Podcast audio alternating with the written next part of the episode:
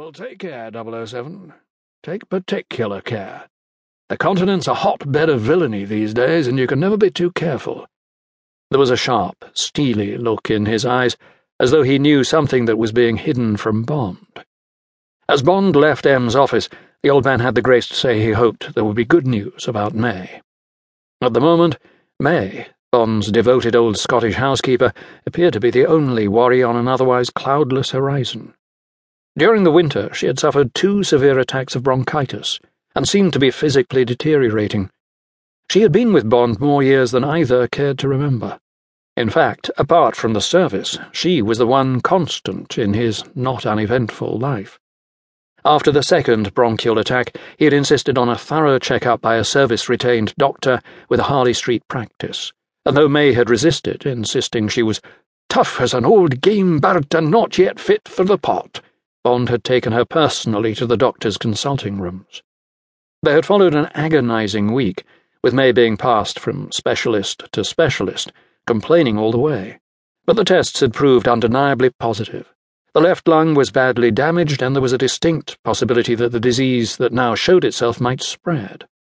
Unless the lung was removed immediately, followed by a good three months of enforced rest and care for the patient, May was unlikely to see her next birthday. The operation was carried out by the most skilful surgeon Bond's money could provide, and once she was well enough, May had been packed off to one of the best convalescence clinics in the world, the Clinic Mozart in the mountains south of Salzburg, where they informed Bond when he regularly telephoned she was making amazing progress. He had even spoken to her personally the evening before, and he now smiled to himself at the tone of her voice, and the somewhat depreciating way she had spoken of the clinic. She was, no doubt, reorganizing its staff and calling down the wrath of her Glen Orchy ancestors on everyone from maids to chefs. They dinna know how to cook yon decent wee bite here, Mr. James. That's the truth of it. And the maids canna make a bed for twopence. I'd no employ any the one of them, and you paying all this money for me to be here. Yon's a downright waste, Mr. James, a criminal waste. May had never been able to get her tongue round the word criminal. He checked the fuel, deciding it would be best to get the tank filled before the long drive that lay ahead on the E40. Having established there was nobody on his tail, he now concentrated on looking for a garage. It was after seven in the evening, and there was little traffic about. He drove through two small villages and saw the signs indicating proximity to the motorway. Then, on a straight, empty stretch of road, he spotted the garish signs of a small filling station. It appeared to be deserted, though the door to the tiny office had been left open and the two pumps were unattended. A notice in red warned that the pumps were not self service, so he pulled the Mulsanne up to the super pump, switched off the engine, and climbed out, stretching his muscles. Almost immediately alert to the noises coming from behind the little glass and brick building. Growling, angry voices, and a thump, as though someone had collided with a car. Bond operated the central locking device on the car and strode quickly to the corner of the building. Within seconds, he was moving with real speed. Behind the office lay a garage area, in front of which stood a white Alfa Romeo Sprint.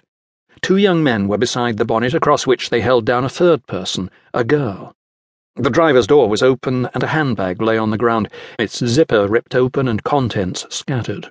Come on, one of the young men spoke in rough French. Where is it? You must have some. Give.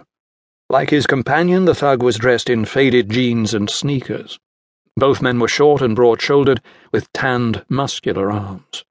The girl protested, and the man who had spoken raised his hand to hit her across the face. Stop that! Bond's voice cracked like a whip as he moved forward. Both men looked up, startled. Then one of them smiled. Two for the price of one, he said softly grabbing the girl by the shoulder and throwing her away from the car, his partner standing over her as she sprawled on the ground. The man who faced Bond now held a large wrench, and obviously thought Bond was easy meat. His hair was tight and curly, and the surly young face already showed the scars of a street fighter.